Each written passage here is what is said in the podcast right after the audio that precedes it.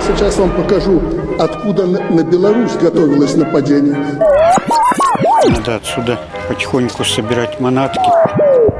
Есть слух, что в Киеве очень мутят воду разные националистические партии. Кто ее создал-то? Ленин Владимир Ильич. Фейки убивают. Факты помогают им лопнуть.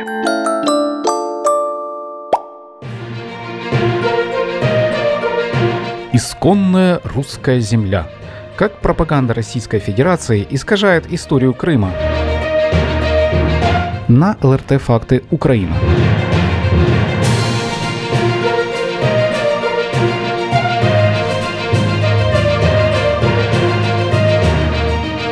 Недавние успехи вооруженных сил Украины на южном отрезке фронта российско-украинской войны актуализировали вопросы принадлежности Крымского полуострова.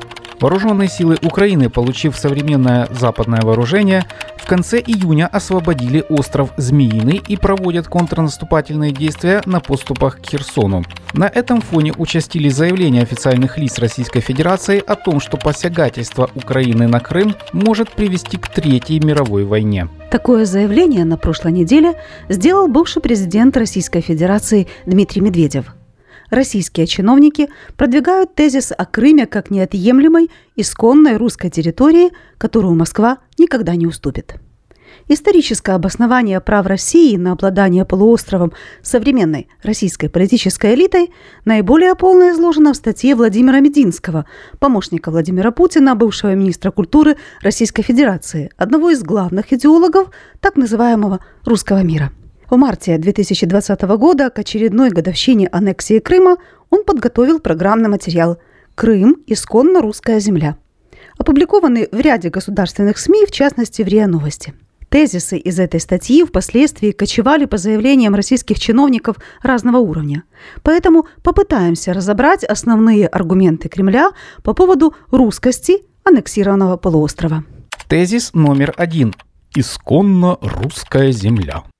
Утверждение об исконной принадлежности Крыма России попало в заголовок статьи Мединского.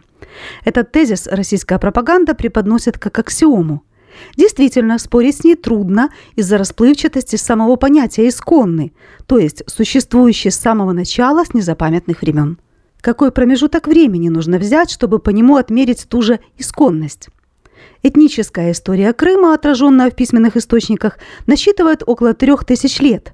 Она напоминает калейдоскоп, в котором постоянно сменялись народы, племена, этносы, населявшие полуостров – Помощник Путина в своей статье кратко перечисляет названия этих народов – греки, скифы, римляне, сарматы, гунны, готы. Кстати, он почему-то теряет еще ряд этносов, проживавших в Крыму в течение первого тысячелетия до нашей эры, первого тысячелетия нашей эры. В Крым в мировую историю попал э, в связи с древнегреческой колонизацией V века до Рождества Христова и оставался в греческо-римском правлении э, а позже и Византийской империи.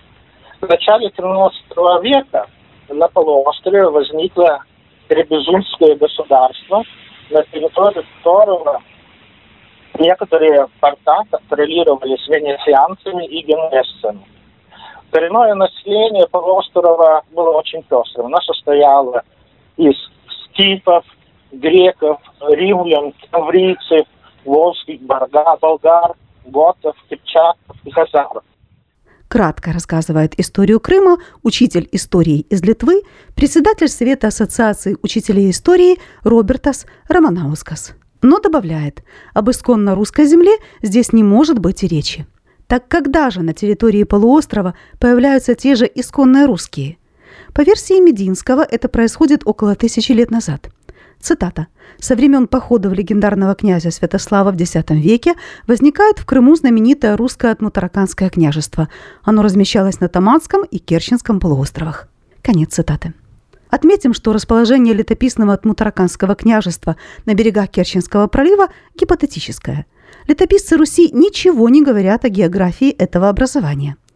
Также гипотетическим является основание княжества киевским князем Святославом в результате победы над хазарским каганатом. В повести временных лет об этом ни слова.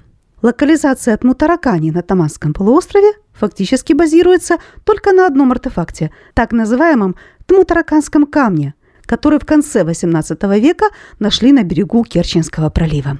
Надпись на камне свидетельствует о том, что тмутараканский князь Глеб Святославич отмерил расстояние от Тамани до Корчева, Керчи, и насчитал 14 тысяч сажений.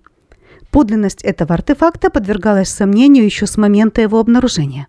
В свое время еще императрица Екатерина II не поверила в подлинность камня и приказала вернуть его обратно в Тамань. До сих пор этот вопрос – предмет споров между историками. Список городов Руси, составленный в Киеве в XIV веке, локализирует Тьму-Таракань на реке Десне. Из летописи известно, что княжество было вотчиной черниговских князей. Даже если Таманский и Керченский полуостровы в X-XII веках действительно принадлежали князьям Руси, нет никаких подтверждений, что население этих территорий в то время было славянским – Археологи сейчас нашли здесь исключительно следы греческих, хазарских и аланских поселений. Никакой славянской керамики или других следов славянского присутствия пока не обнаружили. В конце концов, самое важное и очевидное – Россия не является преемницей Руси и точно не имеет в данном вопросе приоритета над Украиной. Именно на территории Украины находился центр древнерусской государственности – Московское же государство с центром в Москве, а позже в Санкт-Петербурге, стало называться Россией по указу Петра I лишь в XVIII веке. А название «Российская империя» было признано в Европе во второй половине XVIII века. Что касается э, названия Руси, то она э, в, во всех летописях абсолютно однозначно касается исключительно территории Украины. То есть любую летопись с э, 10 по 14 века возьмите, никакая Московия, никакой Руси отношения не имеет, и позже в том числе. То есть вся история Киевской Руси, если говорить о Руси, то она исключительно украинская. Это свидетельство летописей. Есть сотни свидетельств об этом в летописях, э, когда люди едут в Залесье, например, или там э, Э, в Новгород, и это все не Русь. А Русь исключительно территория центральной и западной Украины. То есть и таких свидетельств есть огромное множество. Есть иностранные свидетельства путешественников. Э, там Гийом де Рубрук, это уже 13 век, когда он говорит, что Русь за Доном не Русь.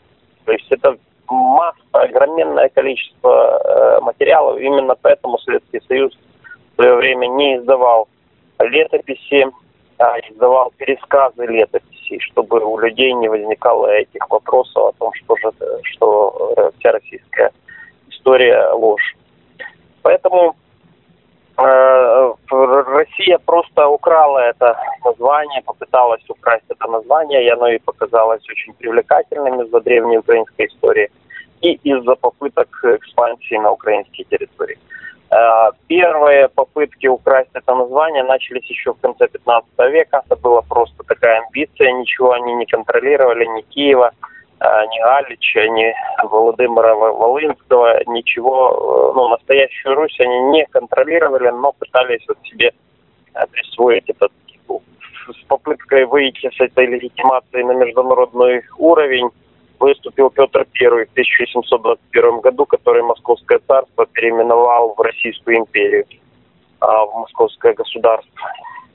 И, э, ну, по сути, это все, э, понятное дело, ложь. Э, это попытка воровства чужой истории.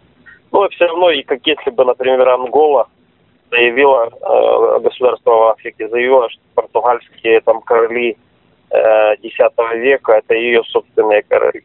Ну, вот где-то приблизительно вот такого уровня. Слава богу, у Анголы хватает ума этого не заявлять. Или у Мозамбика.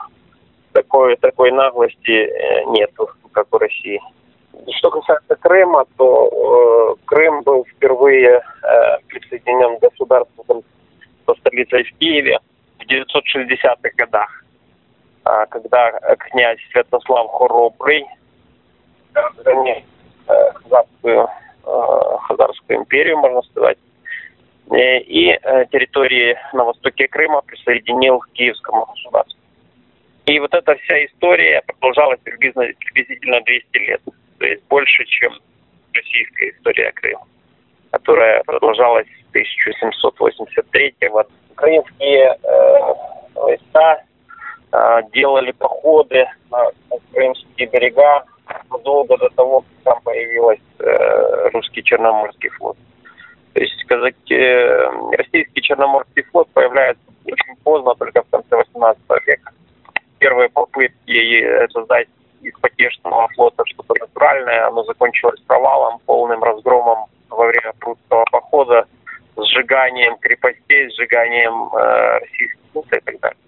То есть российский флот там появляется очень поздно, в конце 18 века, и то он э, вначале полностью зависел от украинских казацких частей, от украинских чаек, которые были гораздо более боеспособными на Черном море. Говорил историк, политолог, кандидат политических наук, научный сотрудник университета имени Гринченко Александр Полей.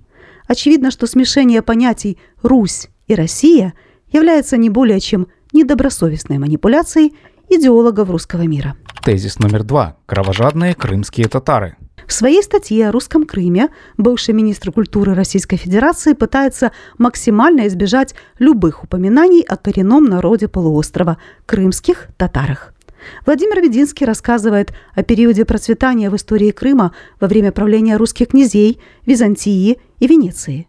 Все меняется после монгольского вторжения и образования в XV веке Крымского ханства – он цитирует российского историка XIX века Василия Ключевского, называвшего крымских татар лукавыми степными хищниками. Вся история существования Крымского ханства у помощника Путина сводится к постоянным кровавым набегам на южно-русские земли. Именно поэтому, говорит Мединский, Российская империя и была вынуждена завоевать Крым, чтобы прекратить страдания гражданского населения от татарских нападений – Цитата. «Мирных поселенцев Юга России». Действительно, крымско-татарские набеги в 15-17 веках – трагическая страница в истории Украины, Польши, Беларуси и современной России. По разным оценкам, за эти несколько веков до двух миллионов крестьян были захвачены кочевниками в плен и проданы в рабство на невольничьих рынках Османской империи. Однако изображение крымского ханства исключительно как кровожадного монстра, который только и делал, что издевался над соседями, однобокий и неисторический подход. За кадром остаются часто не менее жестокие нападения на Крым запорожских и донских казаков, союзы крымских татар с украинскими гетманами, самобытная культура крымско-татарского народа, которая не сводилась только к убийствам и грабежам. Одна из ее достопримечательностей – роскошный ханский дворец в Бахчисарае. Такая демонизация крымских татар призвана оправдать завоевание Крыма Российской империей в конце XVIII века. Якобы вторжение российского войска в Крымское ханство не захватческое, а преследовало практически гуманитарные цели. Такая спецоперация по денацификации кровожадных крымских татар. Все это вписывается в концепцию России миротворца, которая якобы никогда в своей истории ни на кого не нападала, а только защищалась, при этом каким-то образом стала самым большим по территории государством в мире.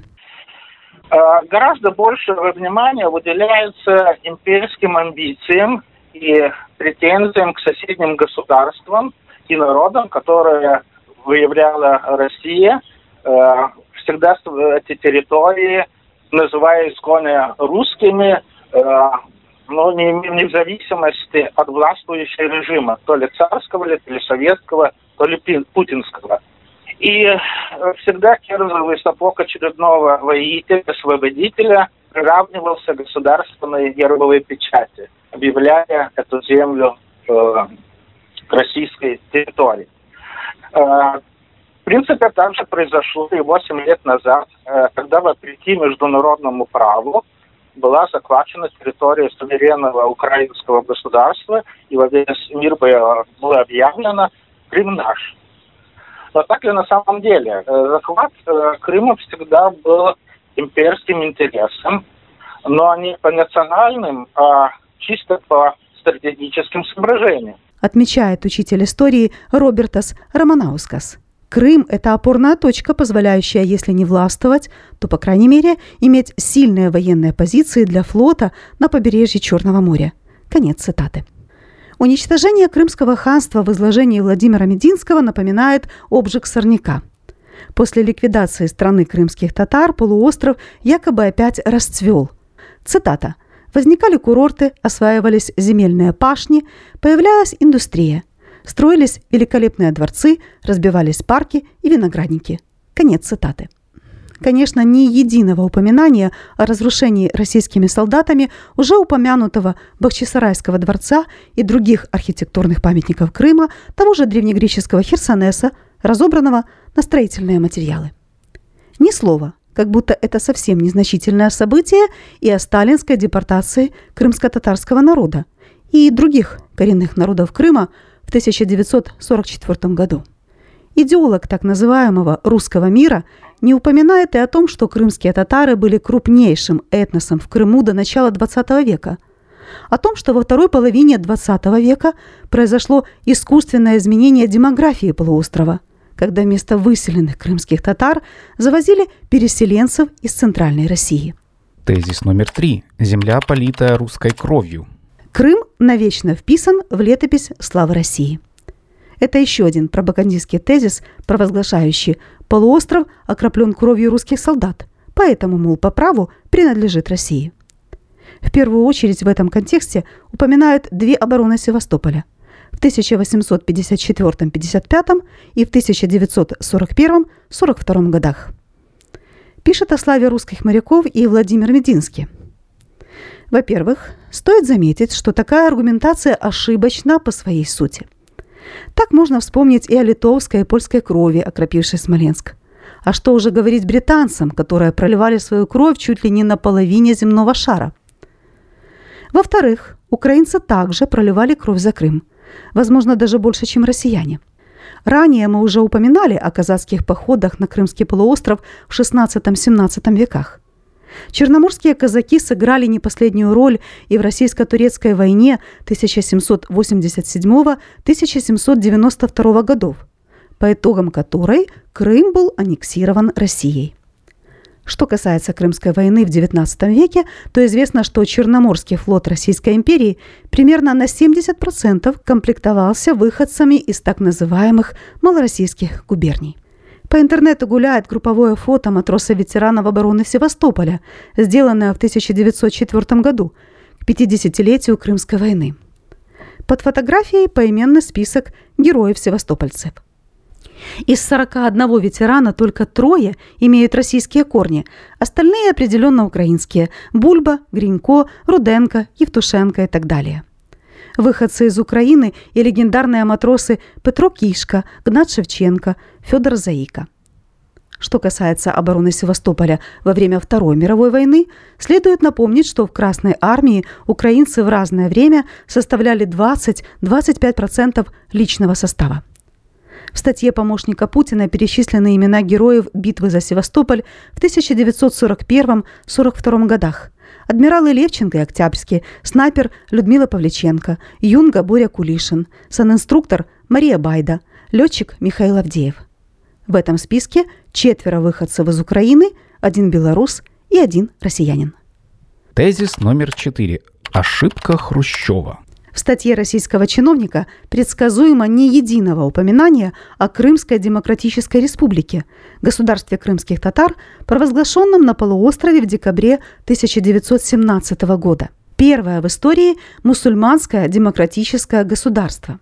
Умалчивает соратник Путина и о крымском походе армии Украинской Народной Республики в апреле 1918 года, когда корабли Черноморского флота подняли сине-желтые флаги. Не обошлось и без традиционных упреков в адрес Никиты Хрущева, который в 1954 году подарил Крым Украине. Мединский называет такое решение странным. Далее высказывает еще ряд пропагандистских утверждений. В частности, опускается до прямой лжи. Удивительно, но в ходе распада СССР не было проведено ни одного гражданского волеизъявления. Хотел ли вообще народ Крыма стать частью новой независимой Украины? Конец цитаты. Напомним, 1 декабря 1991 года состоялся всеукраинский референдум, в котором приняли участие и жители Крыма. Более 54% поддержали акт провозглашения независимости Украины. Этот референдум, в отличие от фейкового в 2014 году, был легитимным и проводился не в условиях военной оккупации полуострова армией соседнего государства. Почему Россия ищет за границей исконные земли? Внешняя экспансия, захват чужих территорий в основе политики современной путинской России. Такие имперские амбиции, казалось бы, несовместимы с реалиями 21 века. Эпоха империализма и колониализма прошла еще несколько столетий тому назад – Самое удивительное, что бросать колоссальные человеческие и материальные ресурсы на расширение границ готова самая большая по территории страна в мире. Такая политика означает идейное банкротство современной Российской Федерации, считает учитель истории Робертас Романаускас. Видно э, одно такое слабое звено. Э, самая большая проблема российского государства, э, нынешнего российского государства есть в том, что оно не имеет визии будущего. И э, оно настроено на ретроспективную э, ретроспективное понимание своего развития. То есть развитие идет не в будущее, а опирается на прошлом, э, которым как компенсируется ущербность э, нынешней ситуации. Так что все э, выдумки э, российских исконных землях, э, поиске того, кто есть русские, россияне и так далее, оно э, лишь э, показывает, что э, у самого государства нет перспективы, и оно старается найти в прошлом какие-то опоры для того, чтобы э, иметь возможность э, какой-то внутриполитической стабилизации на нынешний исторический и политический момент. Материал подготовлен в соавторстве с журналистом Максимом Амельченко и творческим коллективом «Свобода ФМ».